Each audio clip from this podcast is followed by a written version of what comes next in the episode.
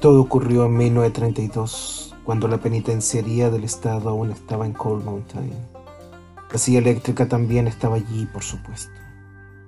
Los internos hacían chistes sobre la silla. La gente siempre hace bromas acerca de las cosas que le asustan, pero no puede controlar. La llamaban la freidora o la gran licuadora. Bromeaban sobre la cuenta de la luz o la posibilidad de que el alcaide, Moores, preparase allí la comida del Día de Acción de Gracias, ya que su esposa, Melinda, estaba demasiado enferma para cocinar. Pero aquellos que estaban destinados a sentarse en la silla no encontraban ninguna gracia en la situación. Durante mi estancia en Cold Mountain, supervisé 78 ejecuciones. Es una cifra que nunca olvidaré, ni siquiera en mi lecho de muerte y creo que la mayoría de los condenados solo se percataban de lo que iba a ocurrirles cuando les amarraban los tobillos a las firmes patas de roble de la freidora. Entonces tomaban conciencia. Uno veía la comprensión ascender a sus ojos en medio de una fría desolación, de que sus piernas ya nunca los llevarían a ningún lado. La sangre seguía corriendo por ellas, los músculos conservaban su fortaleza, pero de todos modos estaban acabadas. Nunca darían otro paseo por el campo o bailarían con una chica en una fiesta popular. Los clientes de la freidora sentían subir la muerte desde los tobillos. Cuando terminaban de pronunciar sus delirantes y casi siempre inconexas últimas palabras, descubrían la cabeza con un saco negro de seda. Se suponía que la bolsa era una indulgencia para con ellos pero yo siempre pensé que estaba destinada a ahorrarnos sufrimiento a nosotros, a evitarnos la contemplación de la horrorosa oleada de angustia que aparecía en sus ojos cuando se percataban de que iban a morir con las rodillas flexionadas. En Cold Mountain, el pasillo de la muerte era en realidad un bloque, el bloque, separado de los otros cuatro y cuyo tamaño apenas llegaba a la cuarta parte de las demás. No estaba construido con madera, sino con ladrillos, y su abominable techo desnudo de metal fulguraba al sol del verano como un ojo delirante. Dentro había seis celdas, tres a cada lado del ancho pasillo central, cada una de ellas casi el doble de grandes que las de los otros, cuatro bloques. También eran individuales. Se trataba de unas estancias demasiado cómodas para una prisión, sobre todo en los años 30, pero su residente las habrían cambiado gustosamente por cualquier celda en los otros bloques. Creedme, las habrían cambiado sin vacilar. Durante los años que trabajé allí como carcelero, nunca estuvieron ocupadas las seis celdas a la vez. Debemos dar gracias a Dios por sus pequeños favores. Lo máximo que llegó a albergar fueron cuatro reclusos, blancos y negros. En Cold Mountain no había segregación racial entre los muertos andantes y se trató de una experiencia verdaderamente infernal. Entre los condenados había una mujer, Beverly McCall, negra como el carbón y hermosa como un pecado que nadie se atrevería a cometer. Había aguantado las palizas de su marido durante seis años, pero no estaba dispuesta a tolerar que la engañase un solo día. La noche que descubrió que él le ponía los cuernos, esperó el desafortunado Lester McCall, Uther para los amigos y quizá para su extremadamente efímero amor, en lo alto de las escaleras de su apartado, encima de una barbería. Apenas si le dio tiempo el traidor de quitarse el impermeable y desparramó sus tripas sobre sus zapatos bicolor. Había usado una de las cuchillas de afeitar de Cooper. Dos noches antes de que le tocara el turno a sentarse en la freidora, Beverly me llamó a su celda y me contó que su padre espiritual africano la había visitado en sueños. Le había dicho que renunciara a su nombre de esclava y muriera con su nombre de mujer libre, Matuoni. Era su última voluntad que en el certificado función figurara el nombre de Beverly Matuoni. Supongo que su padre espiritual no le propuso un nombre pila o que a ella no se le ocurrió ninguno. Le dije que sí, que de acuerdo, si algo aprendí durante mis largos años de carcelero, come mierda, fue a no rechazar las peticiones de los condenados a menos que no me quedara otro remedio. En el caso de Beverly Matoni, la cosa daba igual. El gobernador llamó al día siguiente, a eso a las 3 de la tarde, conmutando la sentencia por cadena perpetua en el penal para mujeres Gracie Valley. Un penal sin pene, como solíamos bromear entonces. Debo decir que me alegró ver el rotundo trasero de Beb torcer a la izquierda en lugar de la derecha en dirección a la mesa guardia. Unos 35 años después, debieron de ser al menos 35, vi su nombre en la página de anuncios fúnebres de un periódico, Debajo la fotografía de una anciana esquelética con una aureola de pelo blanco y gafas con piedra de bisutería a los lados. Era Beverly. Según decía la esquela, había pasado los últimos 10 años su vida en libertad, rescatando al olvido la pequeña biblioteca de Rains Falls, prácticamente sola. También había dado clases en la escuela dominical y se había ganado el aprecio de todos los habitantes de aquel recóndito paraje. Bibliotecaria muere de un ataque al corazón, rezaba el titular y debajo, con letra más pequeña, cumplió una condena por asesinato durante más de dos décadas.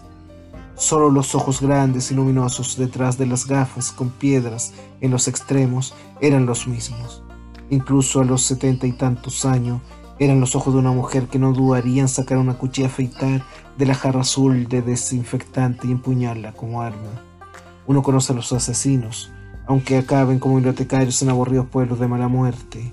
Al menos alguien como yo, que ha pasado tanto tiempo el cuidado de criminales. Solo una vez tuve cierta duda, y creo que esa es la razón de que escriba esto. El amplio pasillo central del bloque tenía un suelo de limón del color de las limas viejas. Por eso lo que en otras presiones se llamaba la última milla, en Cold Mountain se había bautizado como la milla verde. Supongo que medía unos 60 pasos largos de norte a sur, de un extremo al otro al fondo estaba la celda de seguridad y en el extremo opuesto había un cruce en forma de T. Doblar a la izquierda significaba la vida, si podía llamarse así a lo que sucedía en el sofocante patio de ejercicios, aunque para muchos lo era. Muchos vivieron allí durante años sin consecuencias aparentemente graves. Ladrones, pirómanos y violadores paseaban, conversaban y cumplían con sus pequeñas tareas cotidianas. Doblar a la derecha era algo completamente distinto. Primero había que entrar a mi despacho, cuya alfombra también verde había pensado cambiar en más de una ocasión, aunque nunca me decidí a hacerlo, y pasar frente a mi escritorio, flanqueado por la bandera estadounidense a la izquierda y la del Estado a la derecha. Al fondo había dos puertas. Una conducía al pequeño retrete que usaban los guardias y yo, en ocasiones también al CAI de Moores. La otra un almacén. Allí acababa uno tras recorrer el pasillo de la muerte. Era una puerta baja. Yo tenía que agachar la cabeza para entrar y John Coffey prácticamente tuvo que sentarse. Más allá de un pequeño rellano, había que bajar tres escalones de cemento hasta el suelo de madera. Era una habitación miserable, sin calefacción y con un techo metálico idéntico al del bloque contiguo. En invierno hacía suficiente frío como para que al respirar se formasen nubes de vapor y en verano el calor resultaba sofocante. Durante la ejecución de Elmer Manfred en julio-agosto del 30, se desmayaron nueve testigos. A la izquierda del almacén otra vez había vida, herramientas guardadas en armarios protegidos con cadenas, como si en lugar de palas y asadones fuesen carabinas. Alimentos secos, sacos con semillas destinadas a ser plantadas en los jardines de la prisión en primavera, cajas de papel higiénico, tarimas cargadas con planchas para el taller de grabado de la prisión, incluso sacos de arena para marcar el cuadrado de béisbol y el campo de fútbol.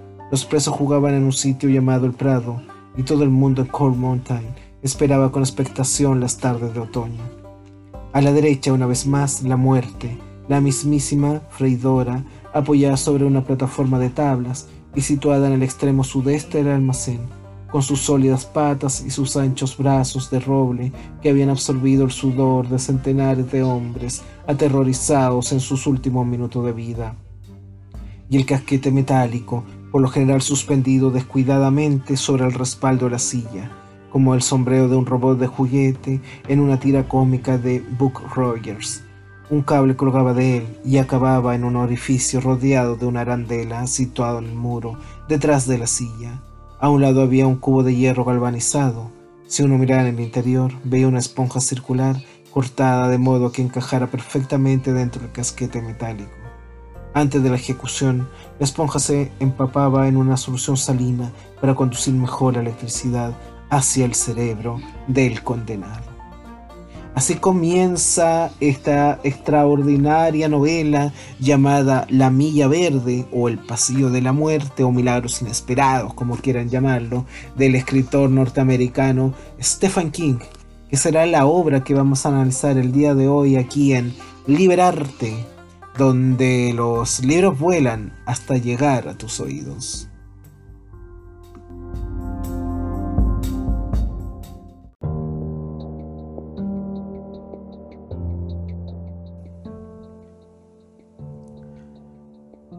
Pacifista opositor durante la guerra de Vietnam, un filántropo activo, reconocido mundialmente por sus atmósferas suspenso, Stephen King comienza a escribir a los 7 años de edad y más tarde ejerce su pasión por la escritura en una columna semanal en el periódico Campus de la Universidad de Maine, en Orono, donde es estudiante.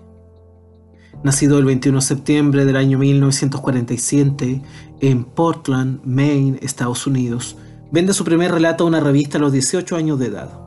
En 1973 publica su primera novela, Carrie, que versa sobre una sometida adolescente con poderes telequinéticos, que se venga de manera brutal de las burlas de sus compañeros de escuela. De inmediato se convierte en un fenómeno editorial y vende 4 millones de ejemplares. Su historia es llevada al cine dos años más tarde en una producción hollywoodense dirigida por Brian De Palma.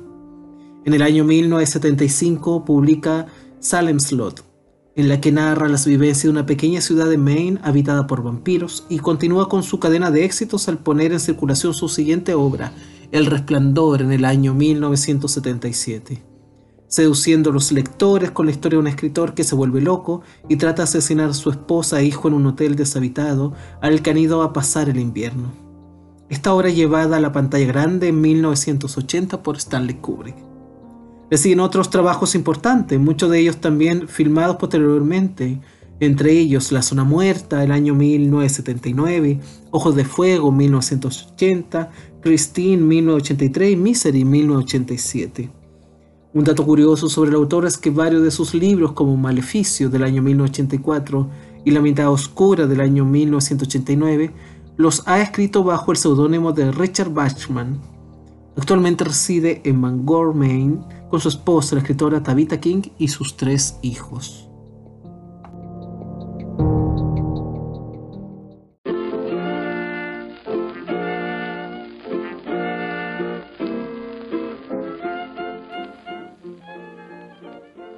Sufro rachas de insomnio, cosa que no sorprenderá a quienes hayan leído la novela donde cuento las aventuras de Ralph Roberts.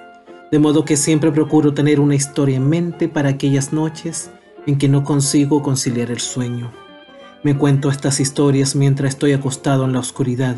Las escribo mentalmente como haría en una máquina de escribir o en el ordenador, volviendo atrás con frecuencia para cambiar palabras, añadir ideas, eliminar frases, elaborar el diálogo.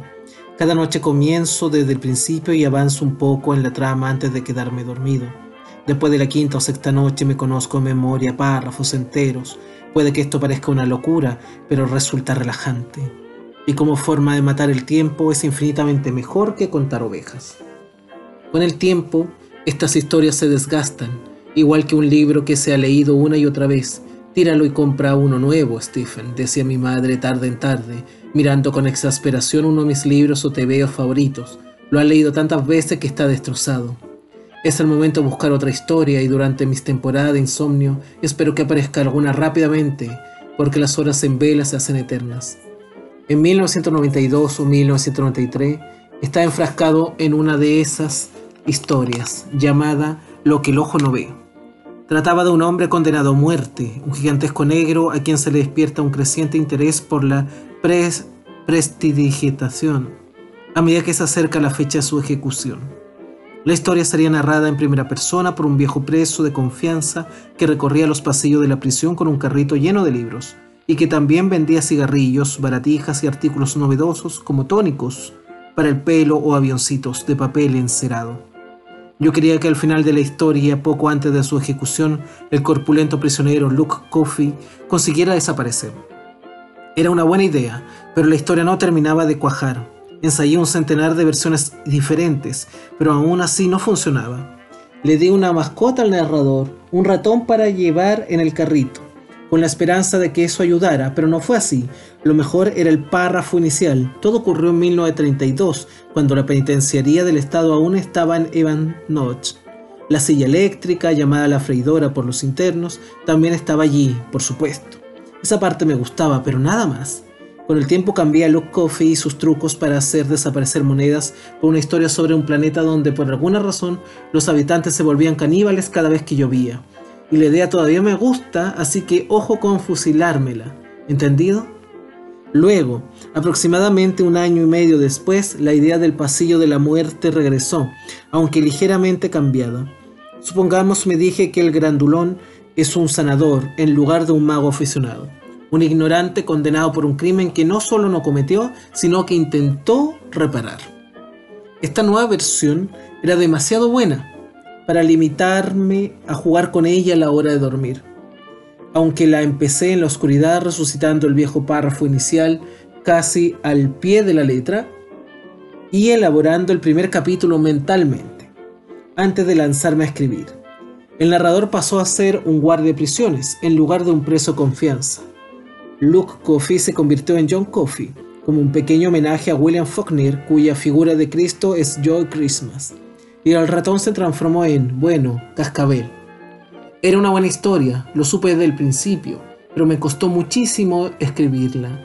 En ese momento mi vida estaba trabajando en algo que se me antojaba más sencillo, la adaptación del resplandor para la televisión, y el pasillo de la muerte se sostenía por los pelos. Tenía la sensación de estar creando un mundo de cero, pues no sabía prácticamente nada sobre la vida en los pabellones de los condenados a muerte en el sur durante la depresión.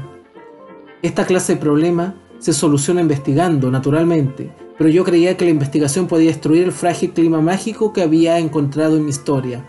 Una parte de mí sabía desde el principio que no quería realidad, sino ficción, de modo que seguí adelante acumulando palabras y esperando una iluminación, una epifanía, una suerte milagro casero.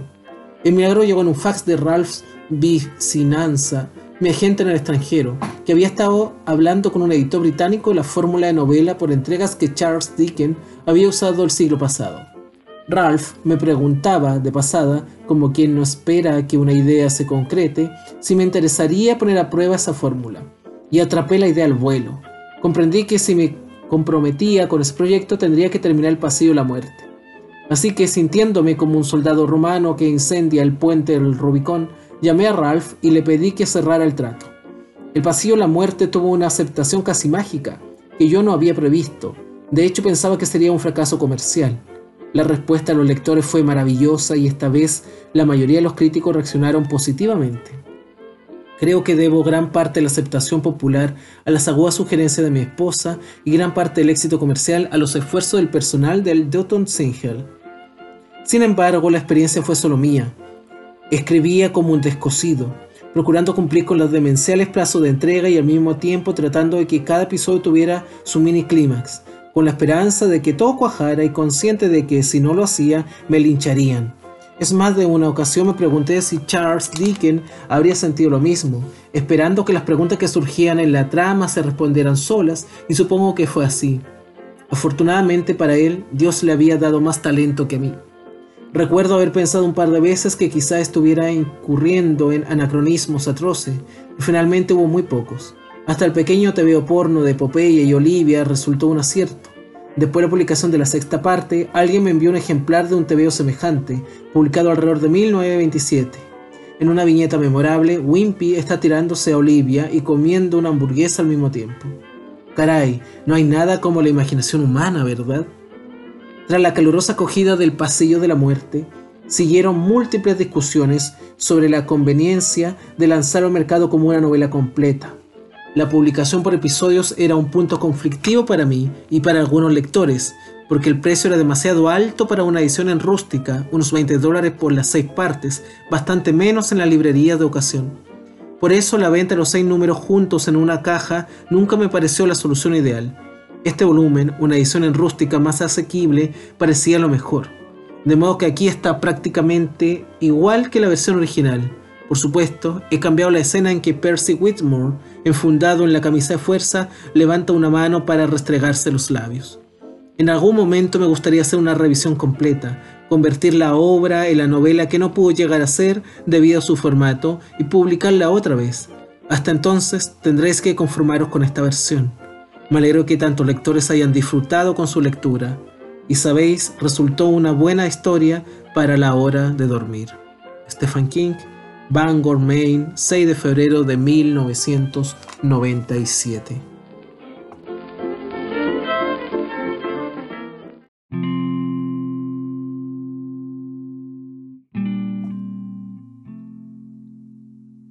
Estimados y fieles lectores, la vida está llena de caprichos. La historia que aquí comienza se edita en forma de pequeño libro debido al comentario circunstancial de un corredor de fincas a quien nunca conocí. Todo comenzó en Long Island. Hace un año, Ralph Vicinanza, un viejo amigo y colaborador, dedicado concretamente a vender derechos de novelas y cuentos en el extranjero, acababa de alquilar una casa allí. El corredor de fincas señaló que la casa parecía escapada de una novela de Charles Dickens. Cuando Ralph recibió a su primer invitado, el editor británico Malcolm Edwards, aún tenía muy presente aquel comentario. Se lo repitió a Edwards y ambos se enfrascaron en una conversación sobre Dickens.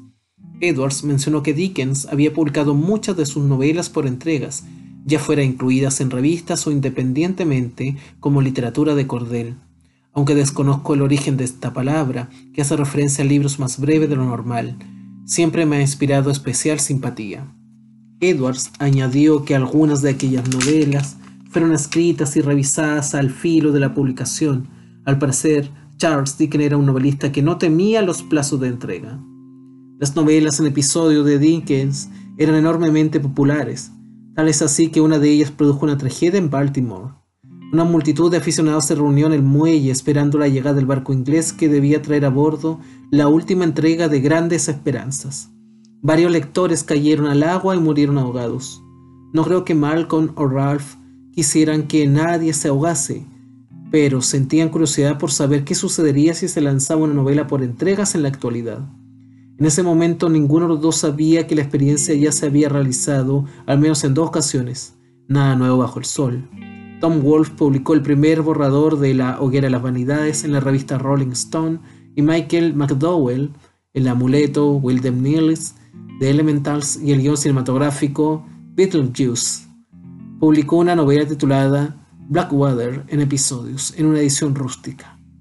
Aunque esa novela, una historia terrorífica sobre una familia sureña cuyos miembros sufrían la inquietante maldición hereditaria de convertirse en caimanes, no fue la mejor de McDowell, obtuvo un éxito rotundo la edición de Avon Books.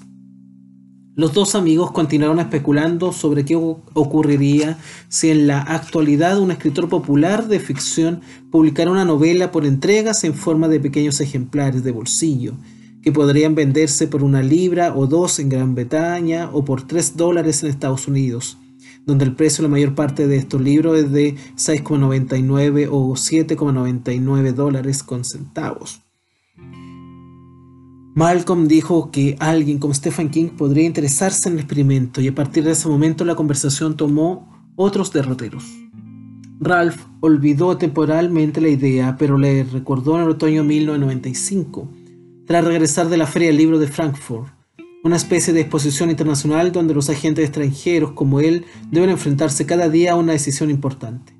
Entonces me presentó la idea de los libros por entregas junto con otras propuestas que rechacé de inmediato.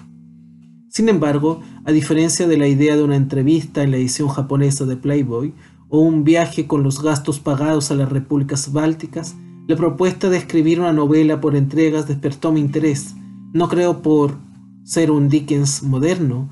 Si tal persona existe, podría ser John Irving o tal vez Salman Rushdie. Pero siempre me han fascinado las novelas por entregas. La leí por primera vez en The Saturday Evening Post y me gustaron porque el final de cada episodio concedía al lector casi el mismo nivel de participación que el escritor. Uno tenía una semana entera para intentar imaginar los acontecimientos que seguirían Además, me parecía que el lector leía y vivía estas historias con mayor intensidad, puesto que estaban racionadas y era imposible tragárselas enteras por más que uno la desease. cuando el lector era bueno, sin duda lo deseaba. Lo mejor de todo era que en casa solíamos leerlas en voz alta por turnos. Mi hermano David una noche, yo la siguiente, mi madre la tercera y luego otra vez mi hermano. Era una oportunidad excepcional para disfrutar de una obra escrita como de las películas o las series de la tele. Cuero crudo, Bonanza, Ruta 66, que veíamos juntos. Constituían un acontecimiento familiar. Solo años más tarde descubrí que las familias habían disfrutado la novela de Dickens de forma similar aunque la incertidumbre sufrida ante la chimenea por el destino de Pip, Oliver y David Copperfield se prolongaba durante años en lugar de un par de meses. La serie más larga del Post rara vez superaba los ocho episodios. Pero la idea tenía otro aliciente, un atractivo que según creo solo puede apreciar un escritor de cuentos de misterio o relato de fantasmas. En una novela publicada por entregas el escritor gana sobre el lector un ascendiente que de otro modo no puede disfrutar sencillamente. Fieles lectores, no podréis adelantaros en la lectura para descubrir el giro que toman los acontecimientos. Todavía recuerdo el día en que con 12 años entré en la sala y descubrí a mi madre sentada en su mecedora favorita, espiando al final de una novela de Agatha Christie mientras señalaba con el dedo el sitio donde había dejado la lectura, alrededor de la página 50. Me quedé consternado y se lo dije. Recordad que tenía 12 años, una edad en que los niños comienzan a pensar que lo saben todo. Observé que leer el final de una novela de misterio era igual que comerse la nata de una galleta rellena y arrojar las dos mitades de la galleta a la basura. Mi madre rió, con su maravillosa y desvergonzada risa, y admitió que quizá tuviera razón, pero que a veces no podía resistir la tentación. Yo podía entender que alguien cediera a la tentación, incluso a los 12 años, lo hacía con cierta frecuencia. Sin embargo, aquí tenemos por fin una cura para esa tentación hasta que el último episodio aparezca en las librerías, nadie conocerá el final del Pasillo de la Muerte, quizá ni siquiera yo. Aunque sin saberlo, Ralph Vicinanza propuso la idea de una novela por entregas en un momento psicológico perfecto para mí. Había estado dándole vueltas en la cabeza a un relato titulado El Pasillo de la Muerte o Milla Verde, sobre un tema que quería tocar tarde o temprano, la silla eléctrica. La freidora me ha fascinado desde que una película de James Cagney y los primeros relatos al respecto que leí en un libro titulado 20 años en Sing Sing, escrito por un guardia cuyo nombre no recuerdo, encendieron mi imaginación. ¿Qué se sentiría al recorrer los últimos 40 metros hasta la silla eléctrica sabiendo que uno iba a morir allí? ¿Cómo se sentiría el hombre que tenía que sujetar con correas al condenado o accionar el interruptor? ¿Qué exigiría de uno un trabajo semejante? O lo que era aún más inquietante, ¿qué le aportaría? Durante los últimos años o 30 años he intentado plasmar estas ideas generales, siempre de un modo vago, en diferentes contextos. Escribí una novela de éxito ambientada en una prisión, Rita Harway and Chatham Redemption, y había llegado a la conclusión de que allí se agotaba el tema, hasta que surgió esta idea. Había muchas cosas que me gustaban al respecto, pero ninguna tanto como la voz esencialmente honesta del narrador, moderado, sincero, quizá un poco ingenuo, es quizá el narrador que más me se corresponde con el auténtico Stephen King. De modo que me puse a trabajar aunque a trompicones. La mayor parte del segundo capítulo la escribí durante una demora causada por la lluvia en Fenway Park. Cuando Ralph me llamó tenía un cuaderno lleno de notas sobre el pasillo de la muerte y advertí que estaba escribiendo una novela en lugar de dedicarme a terminar la revisión de un libro anterior. Desesperación. Con el pasillo de la muerte había llegado a un punto en que se me presentaban dos opciones, abandonarlo, quizá para siempre, o dejar de lado todo lo demás y continuar. Ralph sugirió una tercera alternativa, escribir el rato del mismo modo que sería leído, por entregas. El riesgo de la aventura también me entusiasmó, si abandonaba el trabajo era incapaz de continuar, un millón de lectores pedirían mi cabeza. Nadie, excepto Julian Ugle, mi secretaria, sabe esto mejor que yo. Todas las semanas recibimos docenas de cartas de lectores furiosos exigiendo la publicación del nuevo libro de la colección La Torre Oscura.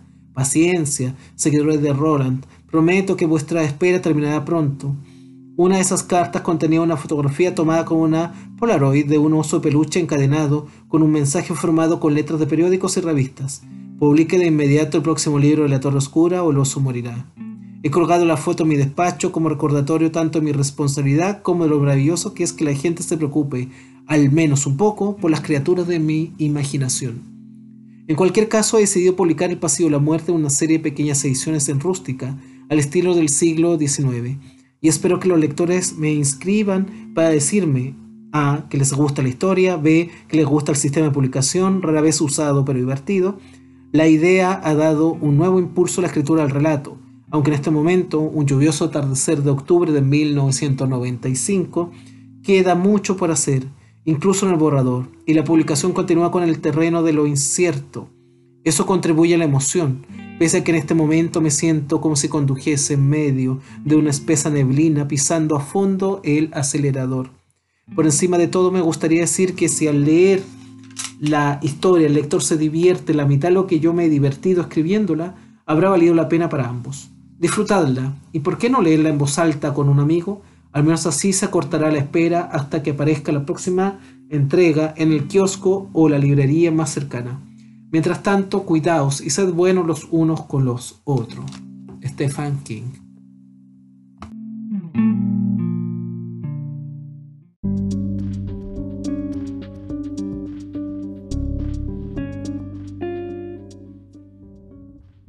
Es difícil imaginar en qué medida Stephen King, cuando se le propuso esta idea de concebir esta obra llamada El pabellón de la muerte o la milla verde, como es conocida acá en Latinoamérica, a través de un, un libro de entregas, en un mundo en el cual parece que lo inmediato suele predominar. Y las entregas parecen ser ya algo del pasado, un artefacto que ha quedado en el olvido. Sin embargo, lo que propone King a través de esta historia es un relato inspirador en el sentido de que nos muestra la realidad desde una dimensión desconocida.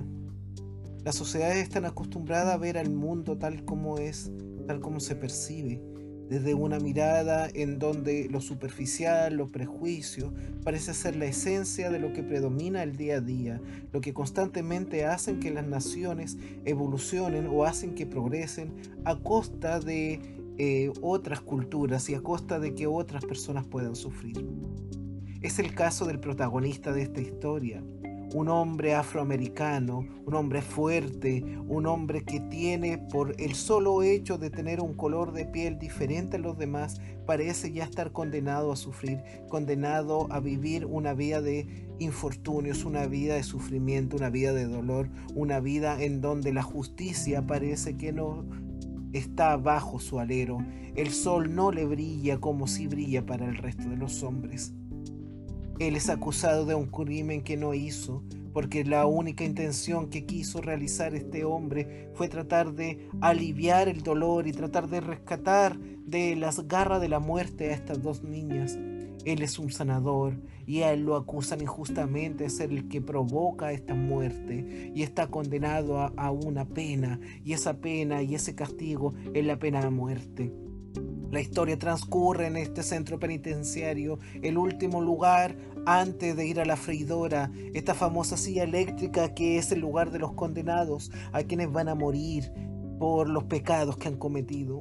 Pero cuando el carcelero y el resto de los funcionarios que trabajan ahí comienzan a ver que este hombre, este gigante, es una persona ingenua, más bien un niño, y que es una persona que no es calculadora, y que comienzan a dudar de si realmente está actuando o si es su esencia aquella, comienzan a ocurrir una serie de episodios de fenómenos paranormales, de fenómenos inexplicables, de estos milagros inesperados, como es el nombre también de la película que se hizo, esta adaptación cinematográfica que se hizo de la obra de Stephen King.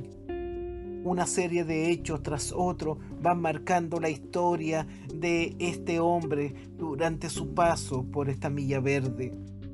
Esta milla verde que es el lugar último, el patíbulo antes de llegar a la condena o a la absolución. Pero sabemos que en el caso de una persona de afrocolor parece que no tiene sentido aquello.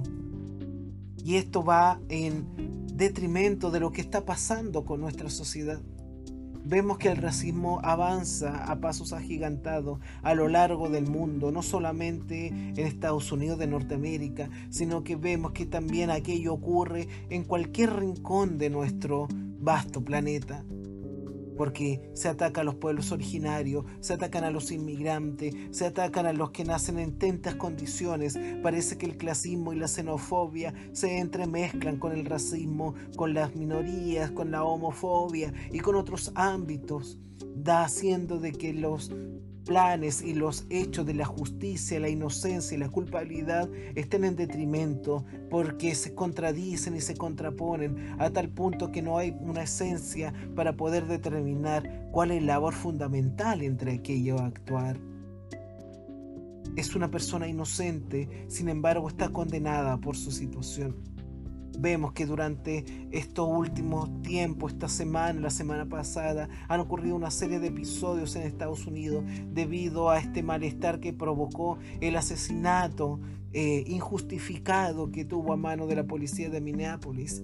Y eso provocó una suerte de clamor popular a nivel mundial de basta ya, no es posible seguir cometiendo estas atrocidades impunemente.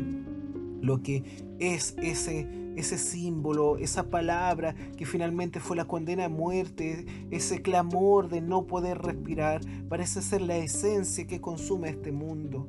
Parece ser el claro que predomina, el leitmotiv que predomina y que en el texto de King parece también condenar a este muchacho. Él es condenado, él sabe que es inocente, los miembros de la cárcel saben que es inocente, sin embargo están atados de mano ante un sistema que ya lo ha culpado desde el momento en que lo ha visto, ni siquiera sin preocuparse de ver si es realmente él el responsable de cometer las atrocidades. ¿De qué manera actuamos entonces? ¿Cómo nos comportamos ante la sociedad? ¿Cuál es nuestro vaivén? Cuál es nuestro sinsentido, cuál es nuestra forma de conducta, porque en cada nación hay forma y hay determinados plazos que hay que cumplir, determinada forma de actuar, conductas a realizar que parecen que están marcadas por estos estereotipos. Vemos al inmigrante como una persona inferior, vemos al inmigrante también dependiendo de qué tipo inmigrante, como si el color de la piel determinara una conducta Asociamos a los afroamericanos con la delincuencia, asociamos acá en Chile y seguramente en el resto de Latinoamérica a los pueblos originarios como personas destinadas al fracaso, destinadas a ser inferiores de acuerdo a sus condiciones. No entendemos sus tradiciones, no entendemos su cultura, no entendemos su lucha, su planteamiento, solamente hablamos desde una mirada en la cual parece que nosotros tenemos la razón porque pertenecemos a la cultura que predomina. Eso es lo que la literatura deja ver, eso es lo que King muestra en este relato, que de suspenso no tiene nada, es, juega más bien con el realismo mágico, con el lo real maravilloso, con este realismo épico propio de las novelas policiales, propio de un mundo en donde se ve una realidad que se consume y esto es el cáncer que nos está consumiendo como sociedad. Este es el motivo por lo que miles de jóvenes salen a las calles cansados de este trato, cansados de esta forma de ver como si fueran ciudadanos de primera, segunda, tercera, cuarta, quinta categoría, cuando parece que todos deberíamos ser iguales. Está eso en las constituciones de los distintos países, eso está en los derechos humanos, sin embargo, no es la esencia que predomina. La historia transita por diversos hechos, milagros que van aconteciendo, necesidades que van involucrando a estos sujetos que han determinado buscar la forma de poder aliviar la carga de este hombre. Sin embargo, él sabe que su fin es la muerte y él está preparado para la muerte y entrega su don al carcelario y ve que este don es una gran maldición, pues ser un sanador en tiempos de un mundo que se consume, en tiempos de un mundo agobiado, en tiempos de un mundo pesimista, en lugar de traer un privilegio, parece que es un gran error. Es una obra maravillosa esta de Stephen King alejado del mundo del misterio, alejado del mundo del terror, alejado del mundo del horror, nos ofrece acá una historia sobre la lucha, el significado, lo que es vivir en una sociedad en donde no te entienden por ser un sanador y menos te entienden por ser un afroamericano, condenado desde un principio solamente por tu condición. Eso nos lleva a reflexionar, amigos. Eso nos lleva a colocarnos en el lugar de este muchacho, colocarnos en el lugar del resto de las personas. La empatía, la tolerancia son los principios fundamentales que deberían ser la esencia de nuestro diario vivir.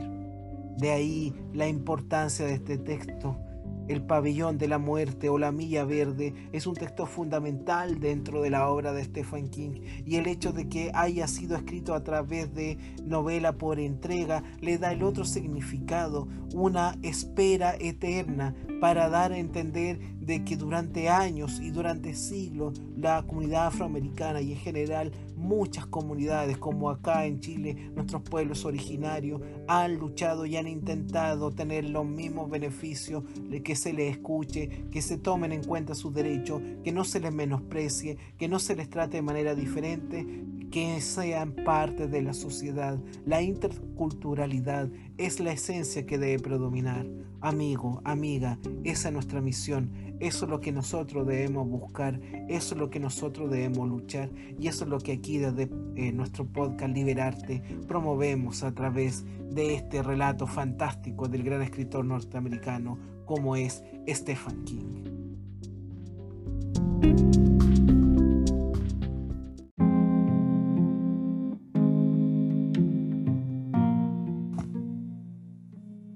Alabama bajo la lluvia 1956.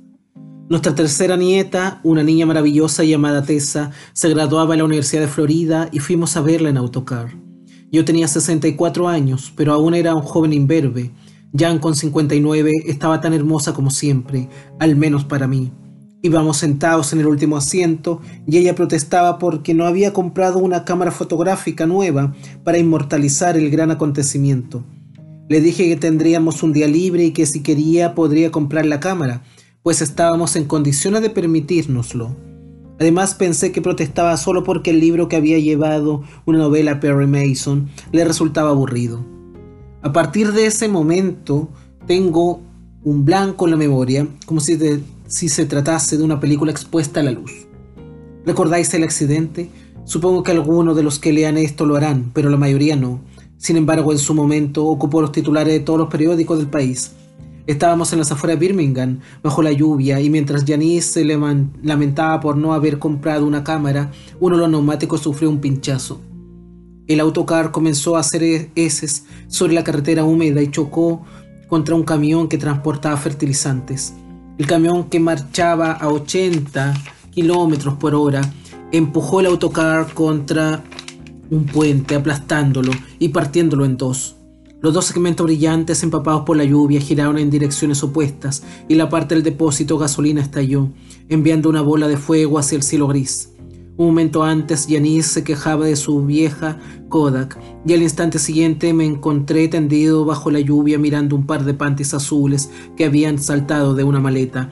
Tenían la palabra miércoles bordada en hilo negro. Había maletas abiertas por todas partes y cuerpos y partes de cuerpos. En el autocar viajaban 63 personas y solo cuatro sobrevivieron al accidente. Yo fui una de ellas, la única que no sufrió heridas graves. Me levanté y caminé con paso vacilante entre las maletas abiertas y los recuerdos destrozados, gritando el nombre de mi esposa. Recuerdo que pateé un despertador y que vi a un chico de unos 13 años muerto sobre una alfombra cristales con la cara desfigurada. Sentí la lluvia en el rostro, solo dejé sentirla cuando pasé por debajo del puente. Al salir por el otro lado, seguí allí, martillándome las mejillas y la frente. Entonces vi a Jan tendida al lado de la cabina destrozada del camión. La reconocí por el vestido rojo, el segundo de sus favoritos. El primero lo reservaba para la fiesta de graduación. Aún no estaba muerta. A menudo pienso que habría sido mejor para mí, no para ella, que hubiera muerto en el acto. Me habría permitido dejarla marchar antes, con más naturalidad, aunque tal vez me engañe al pensar eso. Lo único que sé es que nunca dejé que se marchase del todo. Estaba temblando, había perdido un zapato y movía el pie espasmódicamente. Tenía los ojos abiertos, pero en blanco, el izquierdo lleno de sangre. Cuando me arrodillé a su lado, bajo la lluvia que olía a humo, solo pude pensar que aquellos espasmos significaban que estaba siendo electrocutada. La estaban electrocutando y yo debía apagar el interruptor antes de que fuera demasiado tarde. ¡Socorro! grité. Que alguien me ayude. Pero nadie vino a mi ayuda, nadie se acercó. Llovía mares. Una lluvia fuerte que me aplastaba el pelo contra el cráneo y cogía a Jan en brazos. Sus ojos ausentes me miraron con lejana intensidad y la sangre comenzó a brotar de su nuca aplastada. Junto a su mano temblorosa había un trozo de metal con las letras del nombre del autocar. Más allá descansaban los restos de un ejecutivo de traje marrón. ¡Socorro! volví a gritar. Me volví hacia el puente y allí vi a John Coffey de pie entre las sombras. Él mismo era una sombra enorme con los brazos largos y la cabella calva. John, grité. John, por favor, ayúdame. Ayuda a Yanis. La lluvia me entró en los ojos, parpadeé y John desapareció. Vi las sombras que había confundido con Coffee, pero en algo más que sombras. Estoy seguro. Él estaba allí. Quizá fuese un fantasma, pero estaba allí. La lluvia caía sobre su cara, mezclándose con el torrente incesante de sus lágrimas. Ya murió en mis brazos, bajo la lluvia y al lado del camión de fertilizantes, con olor a gasolina quemada. No recuperó la conciencia ni por un instante. Sus ojos siguieron empañados y sus labios no se movieron para pronunciar una última declaración de amor. Me apretó las manos por un segundo y murió. Recordé a Melinda Moores por primera vez en muchos años. Melinda sentada en la cama cuando todos los médicos del Hospital General de Indianola pensaban que iba a morir. Melinda Moores con aspecto fresco y descansado mientras a John Coffey con ojos brillantes, llenos de curiosidad. Melinda diciendo, he soñado contigo, los dos vagábamos en la oscuridad y nos encontrábamos. Apoyé la cabeza aplastada de mi esposa sobre el pavimento húmedo de la carretera. Me levanté. Fue fácil, solo tenía un corte en la mano izquierda. Y volviéndome hacia la sombra del puente grité, John, John Coffey, ¿dónde estás, grandulón? Caminé hacia las sombras, pateando a un lado un oso peluche manchado de sangre, un par de gafas con montura metálica y un cristal roto, una mano amputada con un anillo granate en el meñique. Salvaste a la esposa de Hal, ¿por qué no a la mía? ¿Por qué no a Yanis? ¿Por qué no a mi Yanis? No hubo respuesta, solo olor a gasolina quemada y cuerpos chamuscados, solo la lluvia que caía sin cesar desde el cielo gris y tamborileaba en el cemento, mientras mi esposa yacía muerta en la carretera. No hubo respuestas entonces y tampoco la hay ahora. Sin embargo, en 1932, John Coffey no solo salvó a Melinda Moores y al ratón de Delacroix, aquel que podía hacer trucos con el carrete y parecía buscar a Dale mucho antes de que éste apareciera, mucho antes de que el propio John Coffey apareciera. John también me salvó a mí, y años más tarde, bajo la lluvia Alabama, mientras buscaba un hombre que no estaba allí, entre la sombra de un puente, las maletas desperdigadas y los muertos, aprendí algo terrible en ocasiones. No hay diferencia entre la salvación y el castigo eterno. Ignoro cuál de las dos cosas intuí cuando el 18 de noviembre de 1932 me senté al lado de John en su camastro.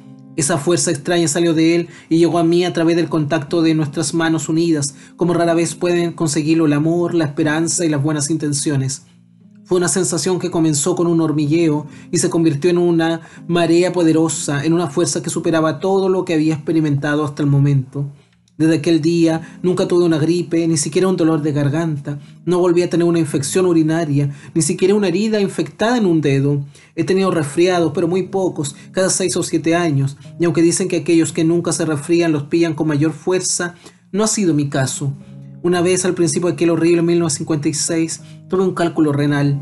Creo que ya he hablado de ello, y aunque supongo que después de todo lo que he dicho os sorprenderá saberlo, una parte de mí se alegró sentir dolor. Fue la única molestia importante que experimenté después de mi infección urinaria 24 años antes.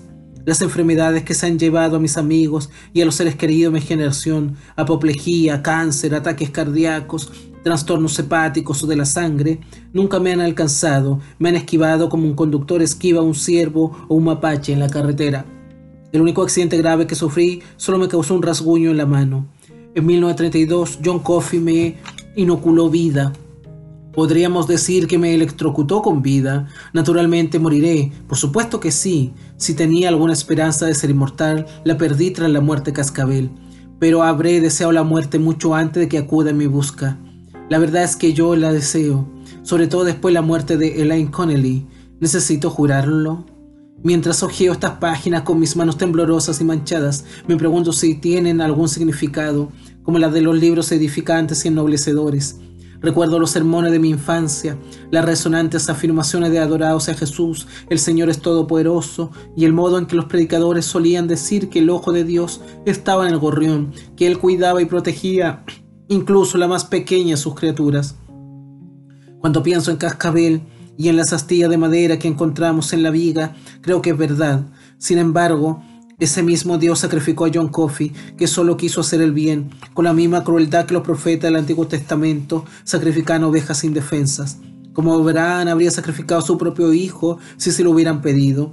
Pienso en John diciendo que Wharton había matado a las gemelas de Terick, valiéndose del amor que había entre ellas, que pasaba lo mismo todos los días en todas partes del mundo. Si ocurre así es porque Dios permite que ocurra, y cuando le decimos no te entiendo, Él responde no me importa.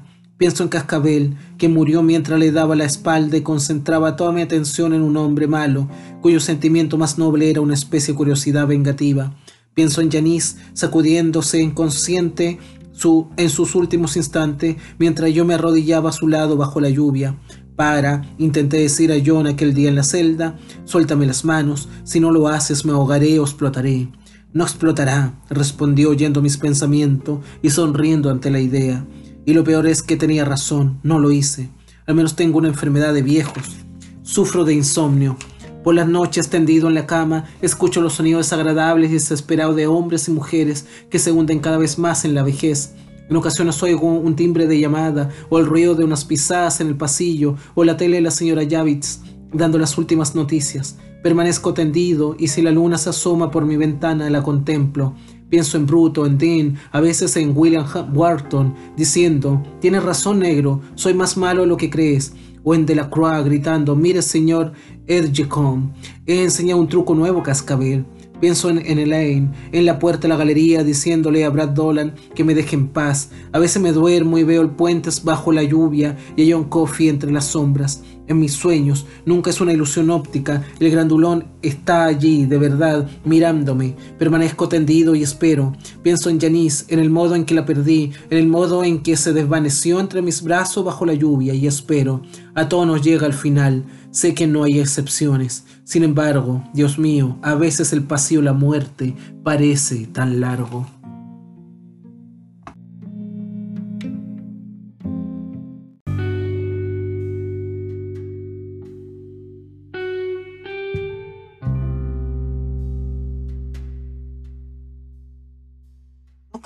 Que la obra de Stephen King está marcada por el misterio, está marcada por lo terrorífico, por la oscuridad, por el terror, por el horror, por el suspenso. Y cuando ofrece un relato como El pabellón de la muerte o La milla verde, como es conocido en Latinoamérica, uno piensa que también nos vamos a encontrar el horror de aquello, pero estamos bajo una historia que va más allá de ese suceso, va más allá de los acontecimientos delictuales que se relatan. Es un clamor por una necesidad de un cambio general, que es lo que está pasando actualmente en nuestra sociedad, que pasa en Estados Unidos y que se ha replicado en el resto del mundo, que nuestro país en Chile también ha surgido con mucha fuerza, un clamor popular de cambio, de necesidad de buscar una nueva identidad, una nueva forma de ser latinoamericano, en donde todas las comunidades estén integradas.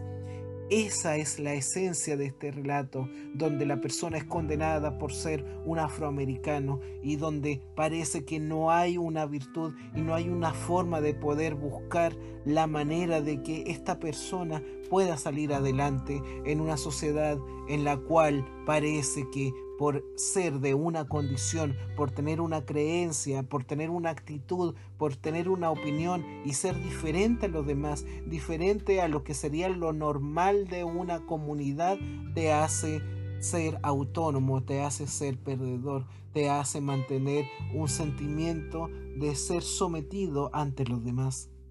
Amigo y amiga, esa es la esencia que hemos querido dejar en este capítulo de Liberarte a través de esta genial obra de Stephen King, a quien invitamos a leer porque sus textos son maravillosos. Nos encontramos con sorpresas como esta, un texto en el cual podemos ver de que el racismo y la discriminación son el pan de cada día, no solamente en la literatura, sino lamentablemente también en la realidad.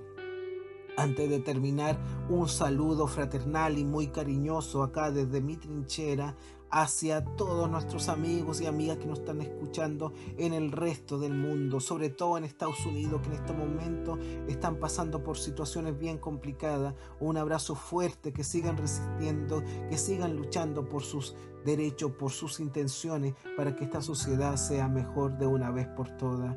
Y ese transitar también, ese saludo se extiende a toda Latinoamérica, Europa, Asia, África y Oceanía. Y desde acá terminamos este capítulo dedicado a La Milla Verde de Stephen King y nos vemos pronto en otro capítulo de Liberarte, donde los libros vuelan hasta llegar a tus oídos.